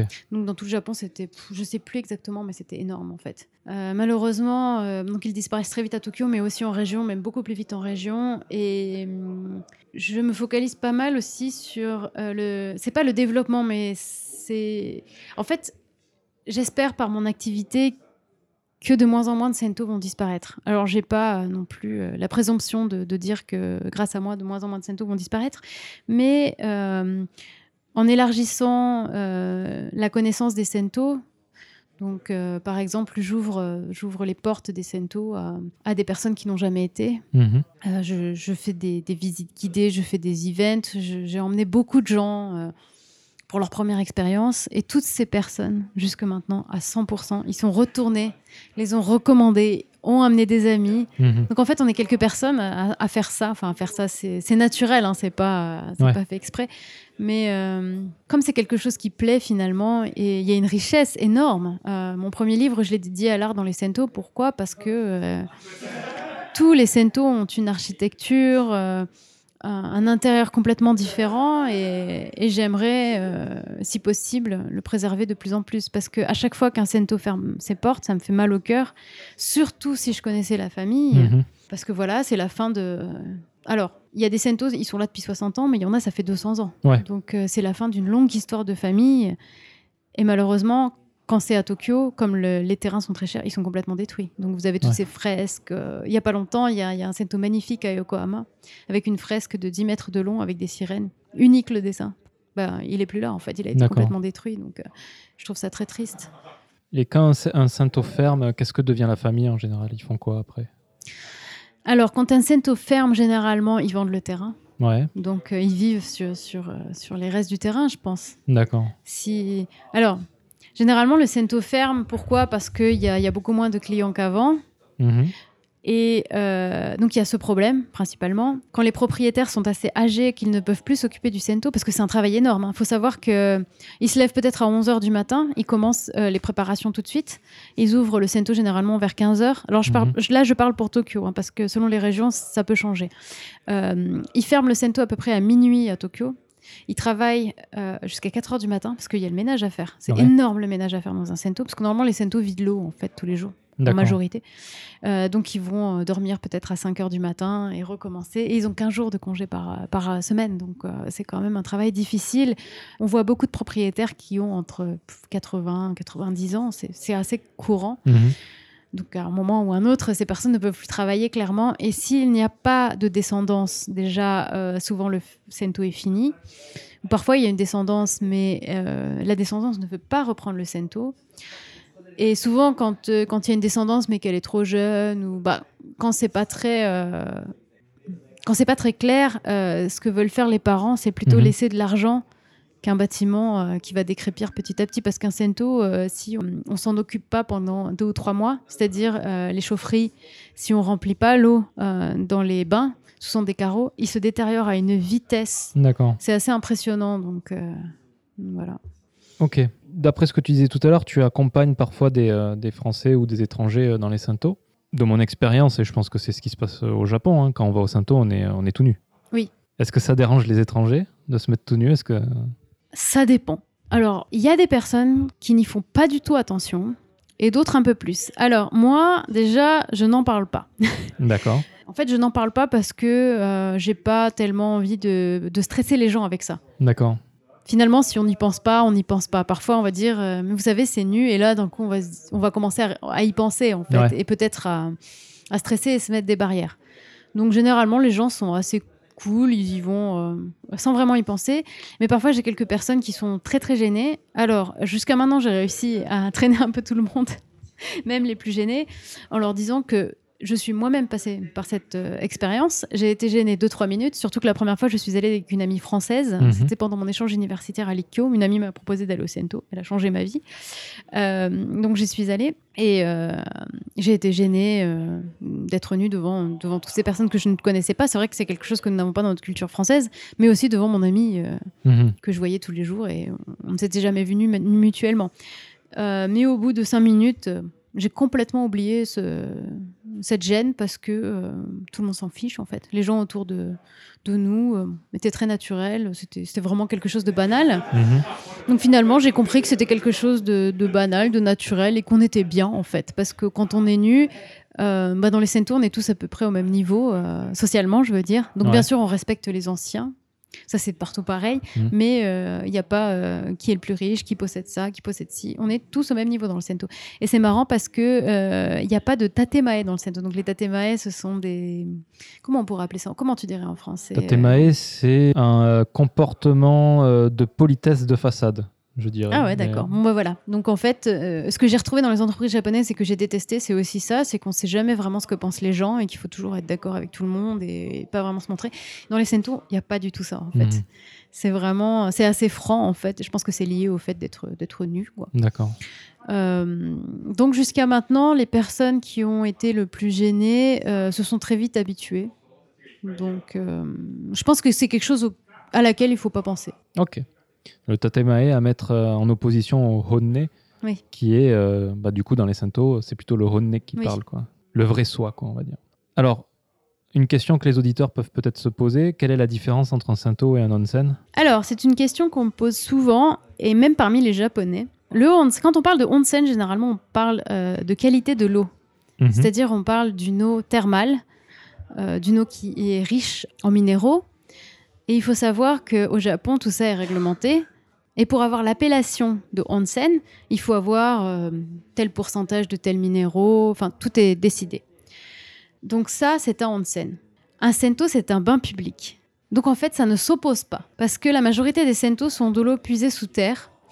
Et cette eau puisée, euh, souvent, ça peut être des onsen. Alors à Tokyo, on en trouve 45 à peu près. Il y a certains sento à Tokyo qui sont onsen, plus que ces, en plus de ces 45, mais qui ne- qui n'en font pas leur publicité. Pour quelques raisons. euh, la première, c'est que euh, ils sont bien avec euh, leur cercle de- d'habitués et qu'ils Mhm. ne veulent pas trop attirer d'autres gens. S'ils ont assez de clients, ils se contentent de, leur- de leurs clients. Et la deuxième chose, c'est qu'il faut savoir que quand on a un- une appellation onsen officielle, donc on Mhm. a un papier hein, dans le dans le- l'entrée du sento ou du onsen, il faut payer un- une taxe qui s'appelle la onsenzei là-dessus. C'est pas très malin de la part du Voilà. gouvernement, mais. C'est comme ça. Comme c'est un peu cher, il y a plusieurs établissements qui préfèrent euh, ne pas avoir l'appellation, même si ça en est. Donc ça, c'est pour, euh, c'est un exemple pour Tokyo, mais euh, il y a certaines régions du Japon euh, où tous les sento sont des onsen. Par exemple, j'ai été à Kagoshima, à Izu, à Pepe. Mhm. tous les sento sont des onsen. Donc en fait, on pourrait dire que tous les onsen sont forcément des Sento Ah non, Non plus Parce que Sento, c'est un bain public Ouais. euh, qui fait partie d'une association. Euh, en fait, à l'origine, le mot Sento vient de, de la monnaie. En fait, avant, euh, sen, c'était l'argent japonais. Ouais. Donc, c'était pas les yens, c'était des sen. Mhm. Et pour rentrer dans le bain public, c'était peut-être pendant Edo, j'espère que je dis pas de bêtises, c'est possible que oui, on payait isen. Ok. Eto, donc c'est le yu de, l'eau chaude en fait. ouais. Donc euh, voilà, ça s'appelait Sento. Donc on en avait dans chaque quartier euh, résidentiel, en fin de compte, puisque c'était quelque chose de très quotidien. Ouais. Donc les onsen, ils peuvent être privés ou publics selon les endroits. Vous pouvez avoir des onsen qui se trouvent dans les ryokan. En fait, c'est souvent que l'image ont tous les, les voyageurs. Mhm. C'est-à-dire, on imagine un onsen, un bain extérieur dans un ryokan. Euh, finalement, c'est pas forcément le cas. Il peut avoir différentes formes. Et ça peut être aussi un établissement euh, privé sous forme de un super sento qui aurait des onsen, par exemple. Ouais. Mais un super sento et un sento sont très différents parce que le super sento a des règles euh, assez établies. hein. on choisit ses clients, hein, plus ou moins. Ouais. Euh, par exemple, pour les tatouages, je fais allusion à ça. Euh, les sento, par contre, ont des règles dans le sens inverse, c'est-à-dire qu'on n'a pas le droit de faire de discrimination dans un sento. D'accord. Bon, il y a quelques sento qui ont eu des, des problèmes avec peut-être quelques personnes de la mafia japonaise. Donc, ces quelques sento ont interdit euh, l'accès aux personnes tatouées. Mais parmi les 800 sento que j'ai visités, il y en a peut-être que 4, quelque chose comme ça. Sinon, euh, c'est bien écrit dans le règlement des sento qu'on n'a pas le droit euh, de refuser l'entrée à ces personnes. D'accord. On peut aller tatouer dans les sento. Je pense que ça, c'est une information peu connue, donc c'est- c'est c'est intéressant. Je suis moi-même tatouée. j'ai parcouru tous les sento du D'accord. Japon. pas de problème. Dans un Sento, est-ce qu'ils mettent forcément à disposition du savon ou tu dois apporter ton propre, euh, tes propres effets personnels? Alors, bon, dans tous les Sento, ils ont du savon, il faut le savoir. Mhm. Mais mettre à disposition des clients gratuitement, c'est un service. C'est un service que la mairie de Tokyo a essayé de faire appliquer au Sento Tokyo. Donc maintenant, dans plus de 80% des Sento à Tokyo, vous avez du savon et du shampoing gratuitement dans les Sento. Après, dans les Sento où vous n'en trouvez pas, vous pouvez acheter une savonnette à 40 yens. Mhm. Ça rajoute pas grand chose au prix au final. Moi, il m'arrive souvent d'y aller comme ça, en fait, en plein milieu de la journée. Hop, j'ai envie d'aller dans un Sento, je vais au premier que, qui se présente devant moi. Donc, je loue la serviette. Donc, la serviette, soit vous pouvez l'avoir en location, Mhm. soit on est obligé de l'acheter, mais ça va être bon, quelque chose comme 100 yens. Moi, quand j'ai vraiment envie de me faire un Sento, Ouais. je fais pas attention au prix de la serviette. Donc, maintenant, j'en ai plus d'une centaine chez moi. hein, mais et, et la savonnette. Après, quand euh, je suis en région, euh, quand je pars dans le Japon comme ça visiter des sento, généralement j'ai toujours une petite savonnette sur moi, mais si je l'oublie ou si j'en ai plus, la personne à l'accueil va toujours euh, vous prêter de Mhm. quoi vous laver, il n'y a pas de problème. Ok. Est-ce que tu aurais des conseils pour les gens qui veulent venir au Japon? Vivre. Pas visiter, mais vivre. Pour les aider, pour... euh, Bon, ça peut paraître très basique, mais je conseillerais d'apprendre le japonais parce que, mine de rien, euh, avec la connaissance du japonais, on peut être indépendant. D'accord. Je trouve que c'est très important. En tout cas, ça a été très important pour moi de pouvoir me débrouiller toute seule, même euh, quand j'ai eu des galères. Mhm. Je pense que si j'avais pas parlé japonais, ça aurait pas été possible. Ok. Alors, je vais te poser encore une question un peu, euh, un peu traître, parce que je, je préviens jamais pour cette question.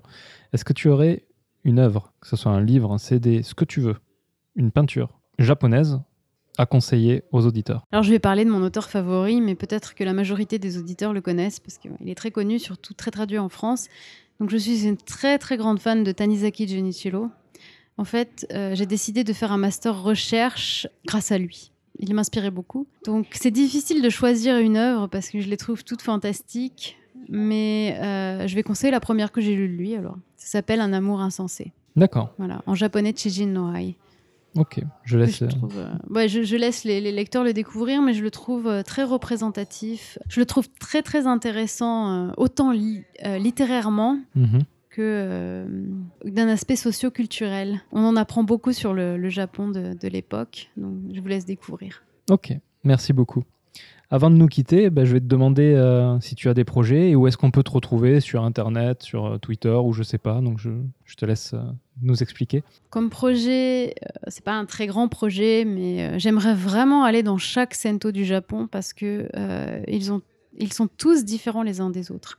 Ils ont tous euh, une histoire, ils ont tous un trésor artistique caché et j'aimerais tous les présenter. D'abord parce que c'est toujours difficile pour moi de choisir de présenter tel ou tel sento et, j'ai beaucoup d'amis et de, compagnons dans, ces lieux. Donc euh, voilà, donc, petit à petit parcourir tout le Japon. Et ensuite, euh, après avoir sorti deux livres au Japon en japonais, j'aimerais beaucoup faire découvrir euh, cette magnifique culture euh, aux Français. Donc j'aimerais, si possible, euh, publier un livre en français. Ce serait sympa, je trouve, pour, pour le prochain. Et pour me retrouver, alors, euh, du côté de la France, euh, le guide Portrait de Tokyo aux éditions Hikali m'a présenté. Donc vous pourrez retrouver mon histoire de manière plus condensée et Mhm. moins brouillon, je pense. Euh, sinon, je suis très présente sur euh, Instagram je publie beaucoup de photos de Sento et de mon quotidien tokyo-. J'aime beaucoup partager des vues des, quartiers de, Tokyo et de tout le Japon d'ailleurs que je visite. Sinon, j'ai un site internet que je ne mets pas beaucoup à jour, mais qui s'appelle Dokodemo Sento pour, pour les gens que ça intéresserait. Mhm. Et puis voilà, c'est à peu près tout. Les adresses de tes Instagram ou de ton Instagram, je sais pas si tu en as plusieurs. Alors, vous mettez euh, un underscore d'abord, euh, Stéphanie Mélanie tout attaché et un underscore à la fin. D'accord. Sinon, euh, le hashtag DokoDemoSento et vous trouverez mes photos, ça sera peut-être plus facile. Ok, je les mettrai de toute façon dans le, dans le post du podcast et donc tout apparaîtra dans les détails. J'ai vu maintenant que les- la plupart des lecteurs podcast affichent le détail, D'accord. donc vous pourrez, vous pourrez le lire là. Très bien. Est-ce que tu as une dernière chose à ajouter? Oui, peut-être euh, nous donner le titre de tous tes livres. Alors, le, premier s'appelle Sento wa Chisana Bijutsukan. Si je traduirais, ce serait Les Sento sont de petits musées. Et le deuxième s'appelle Tokyo no Sento Meguri, donc euh, que je pourrais traduire par euh, le tour des Sento de Tokyo ou un tour des Sento de Tokyo, où j'ai sélectionné euh, 50 Sento, donc qui ne sont pas présentés dans, dans le premier livre, ce sont 50 nouveaux Sento, que j'ai choisis pour un accès facile pour des débutants au Mhm. Sento. Donc c'est ce sont des livres euh, destinés aux japonais, mais euh, une personne qui peut lire un peu le, le japonais, une personne étrangère, euh, peut très bien trouver beaucoup d'inspiration dedans, je, je pense, pour, pour faire le tour des Sento. Parce que d'abord, majoritairement, ce sont des photos. Et j'ai quand même mis le nom des Sento en romaji pour que n'importe qui puisse au moins avoir le, le nom des Sento. Et puis de toute façon, si vous voulez venir au Japon vivre ou même voyager, ça peut être une bonne occasion d'apprendre le japonais à travers ces livres. Très bien. Bah écoute, euh, merci Stéphanie pour ce soir. Merci Mathieu. Et puis euh, je vous dis euh, à la prochaine fois, au mois prochain normalement. Au revoir tout le monde. Au revoir, merci à tous.